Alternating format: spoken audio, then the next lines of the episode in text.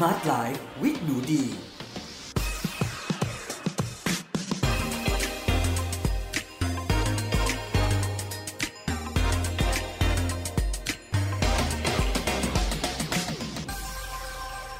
วัสดีค่ะ ยินดีต้อนรับเข้าสู่ Med Listening Podcast ในรายการ Smart Life with หนูดี กับดิฉันหนูดีวานิสาเรสค่ะ และพบกันวันนี้กับ episode ที่ 5 ในหัวข้อ คนโชคดี เขาใช้ชีวิตกันแบบไหน ซึ่งหนูดีคิดว่าเราทุกคนนะคะ ถ้าเลือกได้ เราก็คงอยากจะเป็นคนที่โชคดี มากกว่าคนที่โชคร้ายเนาะ เพราะว่าเวลาที่เรามองไปที่ใครเนี่ย บางทีเราก็จะบอกว่า เอ๊ะทำไมเขาโชคดีจังเลยทำไมเขามีวาสนาดีทำไมเขาได้เป็นสิ่งนั้นหรือได้รับสิ่งนี้ทำไมชีวิตเขาดูดีจังทำไมชีวิตเขาดูโชคดีจัง ถ้าคนที่อาจจะเศร้าหน่อยหรือว่าเซ็งชีวิตหน่อย บางทีอาจจะถึงขั้นเปรียบเทียบว่า เอ๊ะทำไมเขาโชคดีแล้วทำไมเราโชคร้าย ทำไมเราถึงเป็นแบบนี้นะคะ ซึ่งวันนี้หนูดีมีข้อมูลงานวิจัยที่หนูดีชอบมากๆ แล้วคืองานวิจัยเนี้ยหนูดีชอบมันนานมากๆแล้วด้วย และเป็นหนึ่งในงานวิจัยที่หนูดีอะซื้อหนังสือของนักวิจัยมาเก็บไว้ ทั้งภาษาไทยทั้งภาษาอังกฤษนะคะ แล้วก็คอยอ่านอยู่เรื่อยๆ เพราะว่ามันช่างเป็นงานวิจัยที่แปลกแหวกแนว แล้วก็น่าสนใจซะจริง ๆ เลยค่ะ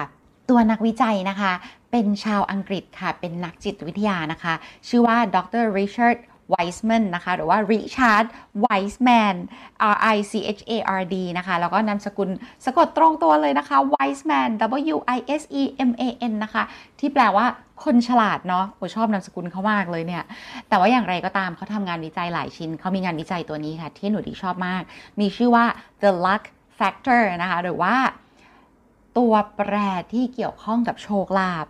ซึ่งอันเนี้ยจะบอกว่ามันไม่ใช่เรื่องของเครื่องรางของขลังหรือแบบ ความเชื่อหรืออะไรเลย แต่ว่ามันเป็นเรื่องของการเก็บข้อมูลค่ะ จากการที่เขาสนใจว่า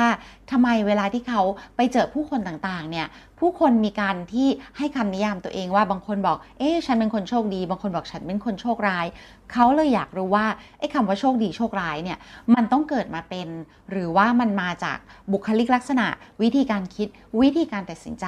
เป็นสิ่งที่เราพูดง่ายๆคือมันมาจาก สิ่งที่เราทำเองหรือทำตัวเองหรือเปล่า ไม่ว่าจะโชคดีหรือโชคร้ายนะคะ ซึ่งนักวิจัยท่านนี้ค่ะ ก็ได้มีโอกาสนะคะ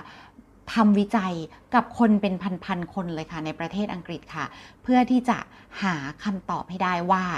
ความโชคดีความโชคร้ายเนี่ยมันเกิดมาเป็นบางคนได้รับพรวิเศษตอนเกิด หรือว่าบางคนโดนคำสาปตอนเกิด หรือว่า เอ๊ะมันเป็นอะไรกันแน่ค่ะ ซึ่งในที่สุดนะคะ หลังจากทำงานวิจัยเสร็จแล้วเนี่ยค่ะ เขาได้ข้อสรุปว่า คนที่โชคดี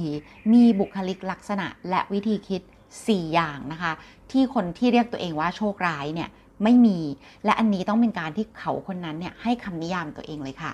ก็งานวิจัยนี้นะคะ เริ่มต้นมาจากการที่เขาเนี่ยค่ะ ลงประกาศโฆษณาในหนังสือพิมพ์ว่าขอรับสมัคร ผู้ที่คิดว่าตัวเองโชคดี และขอรับสมัครผู้ที่คิดว่าตัวเองโชคร้ายเนี่ยเข้ามาร่วมงานวิจัยนะคะ โดยเขาจะแบ่งผู้เข้าร่วมวิจัยเนี่ยออกเป็น 2 กลุ่มอย่างชัดเจนเลย และเขาก็จะให้เข้าสู่แบบทดสอบนะคะที่เหมือนเหมือนกัน เพื่อจะดูว่าในสถานการณ์เดียวกันเนี่ย คนที่โชคดีคิดอย่างไร คนที่โชคร้ายคิดอย่างไร และจากการคิดนั้นน่ะเขามีการทำตัวอย่างไรค่ะ ซึ่งก่อนที่เราจะเข้าไปสู่ 4 ข้อนะคะ จะต้องบอกว่าข่าวดีก็คือ ตอนที่จบงานวิจัยเนี่ย ดรริชาร์ดไวส์แมนนะคะ ได้นำกลุ่มคนที่โชคร้ายเนี่ยมาเข้าโรงเรียนโชคดีนะคะ เขาเรียกมันว่า Luck School นะคะ The Luck School ก็คือ train ให้คนเหล่านี้เนี่ยมีโชคดีมากขึ้นในชีวิตด้วยการรับการคิดและการตัดสินใจ การใช้ชีวิตของคนที่โชคดีเข้ามา และที่น่าปลื้มใจไปกว่านั้นคือ คนที่เคยนิยามตัวเองว่าโชคร้ายเหล่านั้นเนี่ยมีการให้ข้อมูลมีการ report กลับมาว่าเขาเริ่มพบโชคดีในชีวิตแล้ว เพราะฉะนั้นสำหรับหลาย ๆ คนนะคะ ที่คิดว่าทำไมวันนี้ฉันโชคร้ายจังทำไมฉันไม่โชคดีเหมือนคนอื่น ๆ มันก็อาจจะมีแสงสว่างที่ปลายอุโมงค์นะคะ ให้เราลองกลับมาประเมินตัวเองแล้วก็ลองดูว่าเราสามารถเปลี่ยนวิธีคิดวิธีกระทำอะไรได้บ้างอะเกริ่นมาถึงเท่านี้แล้วนะคะ ก็จะต้องเข้าสู่ 4 ข้อของคนโชคดีเขาใช้ชีวิต กันแบบไหนค่ะใน 4 ข้อนี้นะคะ หนูดีจะขอสรุปภาพรวมให้เห็นภาพชัดๆ ก่อนเลยนะคะ ก่อนที่จะลงรายละเอียดแต่ละข้อค่ะ4 ข้อของคนโชคดีนะคะ ก็คือนั่นคือข้อที่ 1 นะคะ ดรไวส์แมนใช้คำว่า maximize your chance opportunities นะคะ ก็คือคนที่โชคดีเนี่ย เขาจะเพิ่มโอกาส โชคดีในชีวิตของเขา จากการที่มีการสร้างโอกาสเหล่านั้น มีการเมื่อเห็นเมื่อรู้ก็รู้ว่านี่โชคดี แล้วก็ลงมือทำตามสิ่งที่เขาเห็นว่าอันนี้คือสิ่งที่ดี ซึ่งคนที่โชคดีเนี่ยค่ะก็มักจะเป็นคนที่มีเพื่อนเยอะเยอะด้วย อันนี้เป็นข้อหนึ่งที่น่าสนใจมาก ๆ เลย เดี๋ยวเราค่อยมาลงรายละเอียดเนาะ เดี๋ยวไปดูข้อที่ 2 กันก่อนค่ะ ข้อที่ 2 เนี่ย ดรไวส์แมนใช้คำว่า listen to your lucky hunches นะคะ ก็คือคนที่โชคดีเนี่ย เขาจะฟังสัญชาตญาณตัวเอง เขาจะแบบเวลาที่มีอะไรมาเตือนลึกๆว่า เฮ้ย อันนี้ไม่ใช่ อันนี้อย่าทำหรือ เฮ้ยอันนี้มันต้องดีแน่ๆเลยอะมันเป็นไปได้สูงมากลึกๆ ในใจเราบอก คนที่โชคดีมักจะฟังค่ะ มักจะเป็นคนที่เชื่อในสัญชาตญาณลึกๆ ในใจของตัวเองนะคะ ซึ่งข้อนี้เป็นข้อที่ทำให้ดิประหลาดใจมาก ข้อที่ 3 นะคะดรไวส์แมนใช้คำว่า expect good fortune ก็คือเขาเป็นคนที่คาดหวังและเชื่อว่า ในอนาคตมันต้องมีสิ่งดีๆ ที่รอเขาอยู่ค่ะ เขาจะค่อนข้างเชื่อมั่นในอนาคต แล้วความเชื่อมั่นในอนาคตเนี่ยมันก็จะทำให้เขาผ่อนคลาย แล้วก็ปล่อยวางกับปัจจุบันที่แม้จะไม่ดีเท่าไหร่ แต่เขาเชื่อว่าอนาคตมันต้องดีกว่าวันนี้ค่ะ และข้อที่ 4 นะคะดรไวส์แมนใช้คำว่า turn bad luck into good ก็คือเป็นคนที่มีความสามารถในการเปลี่ยนโชคร้ายกลายเป็นโชคดีได้ค่ะ โอ้โห หนูดีคิดว่าแค่มีข้อที่ 4 ข้อเดียวอะทั้งชีวิตมันก็โชคดีแล้วไหมอะคือพอดรไวส์แมนเขียนสรุปงานวิจัยมาถึงข้อที่ 4 นะคะ หนูดีแบบ โอ้โห เฮข้อเดียวพอแล้วเนาะ ก็คือไม่ว่าจะมีโชคร้ายอะไรก็ตาม คนพวกเนี้ยเขาจะเห็นความโชคดีแอบอยู่ในนั้นตลอด แล้วเขาจะแบบคิดกับตัวเองว่าอ๋อ ตอนนี้มันโชคร้ายแต่มันก็แค่ระยะสั้น แต่ฉันจะเปลี่ยนโอกาสนี้ให้เป็นความโชคดีได้ เพราะระยะยาวในชีวิตแล้ว ฉันโชคดี ฉันเป็นคนโชคดี และฉันจะโชคดีอย่างต่อเนื่องนะคะ ไม่มีทางที่จะหยุด เพราะฉะนั้นเดี๋ยวเรามาดูในรายละเอียดกันเลยนะคะ ว่าในแต่ละข้อเนี่ยมันเป็นยังไงกันบ้างค่ะ ข้อที่ 1 เลยค่ะ maximize your chance opportunities ข้อนี้ค่ะ ในงานวิจัย the luck factor นะคะ the four essential principles เนี่ยค่ะเขาพูดว่า คนกลุ่มที่โชคดีเนี่ยมักจะเป็นคนที่มีพฤติกรรมเป็นมิตรมาก แล้วก็เป็นคนที่ดูแล้วคนอยากเข้าไปหานะคะ มีบุคลิกภาพที่ดึงดูด แล้วก็มีความเป็นแม่เหล็ก แล้วก็เป็นเขาเรียกใช้คำว่า magnetic um, personality ก็คือมีความเป็นแม่เหล็กดึงดูดคนเข้ามา อาจจะมาจาก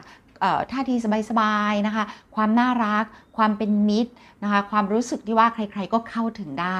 ซึ่งทำให้เขาเนี่ยเขาบอกว่าคนกลุ่มนี้เนี่ย บางทีไปยืนเข้าคิวอยู่ ต่อคิวจะซื้อกาแฟจะซื้อขนม คิวยาวนี้หันไปคุยกับคนข้างหน้าคนข้างหลัง สร้างเพื่อนซะงั้นแหละ ในความสามารถในการสร้างเพื่อนเหล่านี้ค่ะทำให้เขามีเครือข่ายดรไวส์แมนใช้คำว่าเครือข่ายแห่งความโชคดีค่ะ ก็คือคนที่เขารู้จักนะคะ บางทีคนนั้นบอกมาเฮ้ยเธอมันมีสิ่งนี้เธออยากลงทุนตรงนี้ไหมเธออยากทำงานตรงนี้ไหมเธออยากทำสิ่งนั้นสิ่งนี้ไหมเขาจะมีเครือข่ายแห่งความโชคดีอยู่ในชีวิต เพราะฉะนั้นถ้าเราอยากโชคดีนะคะ อาจจะต้องดูว่าเราเป็นคนที่เข้าถึงยากหรือเปล่า เราเป็นคนตึงเครียดหรือเปล่า เราเป็นคนต่อต้านสังคมหรือเปล่า ถ้าเป็นลักษณะนั้นเนี่ยโอกาสแห่งความโชคดีอาจจะมาถึงได้ยากกว่าคนที่เป็นมิตรและยิ้มแย้มแจ่มใสค่ะ ส่วนในข้อที่2นะคะ คนที่มีความสามารถในการฟังสัญชาติญาณตัวเองเนี่ย ดรไวส์แมนบอกว่าคนเหล่านี้นะคะ มักจะมีพฤติกรรมที่อาจจะแบบฝึกสมาธินะคะ มีการที่เขาเนี่ยค่ะใช้สติในการคิดแล้วก็ค่อยๆฟังสัญญาณที่มาจากร่างกายมาจากใจของเขา การฟังสัญญาณจากร่างกายเนี่ย ถ้าเทียบในเชิงของศาสนาพุทธนะคะ ก็เหมือนกับการทำวิปัสสนาเนาะ คือดูเวทนาที่เกิดขึ้นตามร่างกาย อันนี้หนูดีเชื่อมโยงเองเนาะ เพราะหนูดีฝึกวิปัสสนานะคะ หนูดีก็จะคิดว่า เออ มันก็เหมือน เวลาที่เราฟังแบบอยู่ใกล้คนนี้ทำไมร่างกายเรามันดื้อดื้อแบบโอ้ตายแล้วคนคนนี้น่ากลัวจังเลยอะไรประมาณนี้หนูดีก็เคยค่ะที่แบบบางทีอยู่ใกล้คนบางคนรู้สึกไม่สบายเนื้อไม่สบายตัว เมื่อก่อนนะเราจะไม่ฟังเมื่อก่อนเราจะคิดว่าเราคิดไปเอง แต่ปัจจุบันเนี่ยหนูดีฟังฟังสัญญาณที่มาจากใจจากกายตัวเอง แล้วก็ก็จะถามตัวเองว่าทำไมเรารู้สึกไม่ดี เวลาอยู่ใกล้คนคนนี้ก็มักจะได้คำตอบนะคะ ที่ทำให้เราอะในที่สุดเราจำเป็นต้องถอยห่าง แล้วเราก็ ก็ส่วนใหญ่แล้วเป็นการตัดสินใจที่ถูกต้อง แต่บอกเลยว่าตอนเด็กอะ่ะหนูดีไม่ค่อยฟังหนูดีจะพยายามคิดคิดคิดคิดคิดแต่ไม่ค่อยฟังสัญชาตญาณแต่พอแก่ขึ้นเนี่ยเออรู้สึกว่าครั้งไหนที่เรา ตั้งสติถ้ามีสัญชาติญาณมาเตือนมันเป็นเหมือนหน่วยข้อมูลอันหนึ่งอะค่ะ เราก็ตั้งสติแล้วเราก็รับมันเสมือนหนึ่งเป็นข้อมูลอันนึง เอามาคิดเอามาวิเคราะห์เพิ่ม ไม่ใช่ว่าโอ้ฟังสัญชาติญาณแล้วจนแบบไม่กล้าทำอะไรไม่ยุ่งกับใคร แต่ว่าอันนี้เป็นหนึ่งในหัวข้อหลักเลยค่ะ ที่เขาพูดถึงในงานวิจัยว่า คนโชคดีเนี่ยจะให้เกียรติการฟังสัญชาติญาณตัวเองค่ะ ส่วนข้อที่ 3 นะคะ ซึ่งเป็นข้อที่น่าสนใจมาก ๆ ก็คือคำว่า uh, expect good fortune นะคะ ก็คือคิดแล้วก็เชื่อมั่นว่าในอนาคตเนี่ยจะมีโชคดีที่รอเราอยู่ค่ะ ซึ่งหนูดีมองว่าอันเนี้ยเป็นอะไรที่ดีมาก ๆ เพราะว่าเวลาที่เราสังเกตคนที่ทำร้ายตัวเองหรือว่ารู้สึกว่าไม่อยากไปต่ออยากจบชีวิตตัวเองเออหลายหลายครั้งเนี่ยเราจะเห็นว่าเขาเนี่ยค่ะคิดว่า มันมีทางออกทางเดียวของปัญหา คิดว่าอนาคตมันไม่ไหวไม่สามารถจะอยู่ต่อไปได้ สิ่งที่ดีที่สุดในชีวิตเขามันได้ผ่านไปหมดแล้ว ในอนาคตเขาไม่มีอะไรที่น่ามองหาหน้ารอที่จะเจอไม่มีอะไรที่ดีๆ รอเหลืออยู่อีกแล้ว ก็เลยสามารถที่จะทำลายตัวเองได้ง่ายกว่าคนที่คิดว่าพรุ่งนี้มันต้องดีกว่าวันนี้สิ อนาคตมันต้องดีกว่าวันนี้สิ แล้วก็คนโชคดีเนี่ยเขาจะมีความเชื่ออย่างหนึ่งอยู่ในข้อ 3 ว่า ไม่ว่าเขาจะคุยกับใครก็ตาม มันจะเป็นปฏิสัมพันธ์ที่ดีนะคะ ก็คือเหมือนเป็น friendly interaction เนาะแบบเออพูดแบบฝรั่งเนาะเราก็อ่านงานวิจัยของฝรั่งมาก็แบบมีแชร์ภาษาอังกฤษนิดๆหน่อยๆนะคะ ก็คือคุยกับใครใครเขาก็จะเมตตาเอ็นดูฉัน ฉันจะแบบคือพูดง่ายๆคือมีความวิ่งในทุ่งลาเวนเดอร์นิดหน่อยนะคะจากที่หนูไดีอ่านงานวิจัย The Luck Factor นะคะ หรือว่าที่แปลเป็นภาษาไทยนะคะ หนังสือชื่อว่าลิขิตโชคดีให้ชีวิตนะคะ ก็สังเกตว่า ความโชคดีเป็นเรื่องของความเชื่อด้วยนะ เขาจะมีความเชื่อว่าฉันจะโชคดี เขาจะมีความเชื่อว่า ฉันจะคุยกับใคร ใครก็จะรักก็จะเอ็นดูฉัน คือจะไม่ตีตนไปก่อนใครว่าคนจะไม่ชอบ แต่จะคิดไปก่อนเลยว่า ฉันเนี่ยต้องได้รับความรักความเมตตาเอ็นดู แล้วก็ทำตัวน่ารักให้สมกับสิ่งดีๆ ที่จะได้รับ ซึ่งหนูดีว่าเฮ้ย มันก็เหมือนกับเราสะกดจิตตัวเองเนาะ เอาจริง ๆ นะคะ ฟังมาถึงจุดนี้หลาย ๆ คนจะแบบ เอ้ย มันเป็นงานวิจัยจริงเปล่า มันเป็นงานวิจัยทางจิตวิทยา และงานวิจัยที่มีเก็บการเก็บข้อมูลทางวิทยาศาสตร์จริง ๆ นะคะ แต่ว่าพอยิ่งอ่านไปเนี่ย หนูดีเลยสังเกตว่า ความเชื่อแล้วการคาดหวังในเชิงบวกสำหรับอนาคตเนี่ย มันไม่ได้ทำร้ายเรานะ จริง ๆ แล้วมันเป็นสิ่งที่ดีและสวยงามมาก ๆ เลยนะคะ ที่เรา ที่เราสามารถที่จะทำให้ตัวเองได้ ก็เลยมองว่าการแบบ วิ่งในทุ่งลาเวนเดอร์นิดหน่อยเนี่ยมันก็อาจจะทำให้เรารู้สึกผ่อนคลาย แล้วก็ปล่อยวางกับอนาคตมากขึ้นว่า อนาคตมันน่าจะโอเคอยู่เนาะแล้วก็พยายามทำทุกอย่างนะคะ ในวันนี้ให้ดีที่สุด เพื่อให้อนาคตเนี่ยมันออกมาดีค่ะ ที่นี้ก็ต้องมาถึงข้อที่ 4 กันแล้วล่ะ ซึ่งเป็นข้อที่หนูดีชอบมากที่สุดเลย ข้อนี้นะคะก็คือคุณลักษณะของผู้ที่โชคดีนะคะ เขาจะมองเห็นสิ่งที่สวยงาม ท่ามกลางความโชคร้ายได้ตลอด คือคนพวกนี้เอาจริงๆมันน่าจะมีพรพิเศษชนิดหนึ่งติดตัวมาเนาะว่าแบบ เฮ้ย ฉันโชคดีอะแล้วจะบอกว่าตลกมากเลยคือในงานวิจัยอะค่ะเขาก็จะมีคำถามที่จะถามคนโชคดีและคนโชคร้าย ซึ่งหนูดีอะจะบอกเพื่อนๆทุกคนว่าเฮ้ยหนูดีสอบตกแหละ แต่เดี๋ยวคำถามนี้ไปถามคุณแม่ คุณแม่สอบผ่านแล้วเขาคิดแบบคนโชคดีค่ะอะลองมาฟังกันเนาะแล้วลองมาตอบกันดูนิดนึงนะคะ เป็นทิ้งท้ายเนาะว่าเรามีวิธีคิดแบบไหนอสมมติว่า สมมติว่าเช้าเนี้ย คุณต้องรีบไปทำงานรีบไปประชุม คุณต้องรีบมากแต่คุณน่ะตื่นสาย คุณน่ะเลทแล้ว คุณอาบน้ำอยู่ แล้วอาบน้ำแต่งตัวโอ้โหมันไม่ทันแล้วฉันจะวิ่งไปประชุมไม่ทันจะไปสัมภาษณ์งานไม่ทันหรืออะไรใด ๆ ก็ตามเนี่ย โอ้โหลนลานวิ่งลงมาเสร็จละเลทมาก วิ่งลงบันไดมาด้วยความรีบร้อน สะดุดขาตัวเองค่ะ ตกบันไดลงมา แขนหัก แขนหักค่ะพี่น้องคำถามคือ ในสถานการณ์นี้ คุณคิดว่าตัวเองโชคดีหรือว่าโชคร้ายค่ะอืมจะบอกว่าหนูดีใช่ไหมหนูดีก็ตอบว่าเฮ้ยคือโชคร้ายอะ่ะเราก็คิดว่าถ้าเราต้องไปประชุมหรือไปทำงานหรือไปสัมภาษณ์งานเนี่ย การที่เรา ตกบันไดแขนหักเฮ้ยมันไม่ขำเนาะมันคือโชคร้ายเห็นเห็นนะคือโชคร้ายมากด้วย ปรากฏการตอบแบบนี้คือตอบแงงผิดนะคะ เราต้องมองคือถ้าเป็นอันนี้คือคิดแบบคนโชคร้ายไงคือ ฉันตกกระไดแขนหักก็คือฉันโชคร้าย แต่ไม่ใช่คนโชคดีในงานวิจัยเนี่ยเขาจะพูดเลยว่า โอ้โห อันนี้คือโชคดีมาก เพราะว่าอะไรเพราะว่าเราอาจจะคอหักตายเลยก็ได้ เพราะอาจจะแบบคอหักแล้วพิการแบบไม่ใช่แค่แขนหักแต่อาจจะแบบ คือเป็นอัมพาตตั้งแต่คอลงมาอะไรประมาณนี้ ซึ่งหนูดีเอาไปถามคุณแม่โดยไม่ได้บอกด้วยว่ามาจากงานวิจัยนะคะดีบอกคุณแม่ในสถานการณ์แบบนี้แม่ว่าตัวเองโชคดีหรือโชคร้าย คุณแม่แบบ เอ้าโชคดีสิคะหนูว่าเอ้าโชคดียังไงคะคุณแม่แบบ เอ้าหนูดีมันอาจจะเป็นอะไรที่แย่กว่านั้นก็ได้ ก็โมทนาสาธุนะคะ ที่คุณแม่หนูดีคิดแบบคนโชคดี ซึ่งหนูดีเองก็ก็ต้องมานั่งฝึกตัวเองว่าเออฉันคงต้องคิด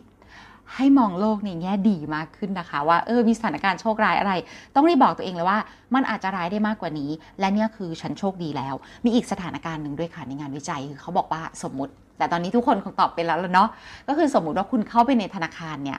คุณกำลังเบิกเงินอยู่ปุ๊บปั๊บมีโจรเข้ามาในธนาคารค่ะ ควักปืนออกมาเลย แล้วก็ยิงเปรี้ยงเลย โดนเข้าที่แขนคุณค่ะ คุณล้มลงไปโอตายละโดน โจรยิงเข้าที่แขน อันนี้คือโชคดีหรือโชคร้ายค่ะ แน่นอนผู้เข้าร่วมงานวิจัยที่เป็นคนโชคร้ายเนี่ยเขาก็บอกว่าฉันโชคร้ายสิจะบ้าเหรอถ้าฉันเข้ามาช้ากว่านี้อีก 5 นาที ฉันคงไม่โดน หรือถ้าฉันออกไปเร็วกว่านี้อีก 5 นาที ส่วนคนโชคดีบอกว่าโชคดีมาก โชคดีที่ไม่ยิงโดนหัว โชคดีที่ไม่ยิงโดนจุดสำคัญมากไปกว่านั้นไม่อาจจะพิการตลอดชีวิตหรืออะไรใดๆก็ตาม หรืออาจจะนอนเป็นผัก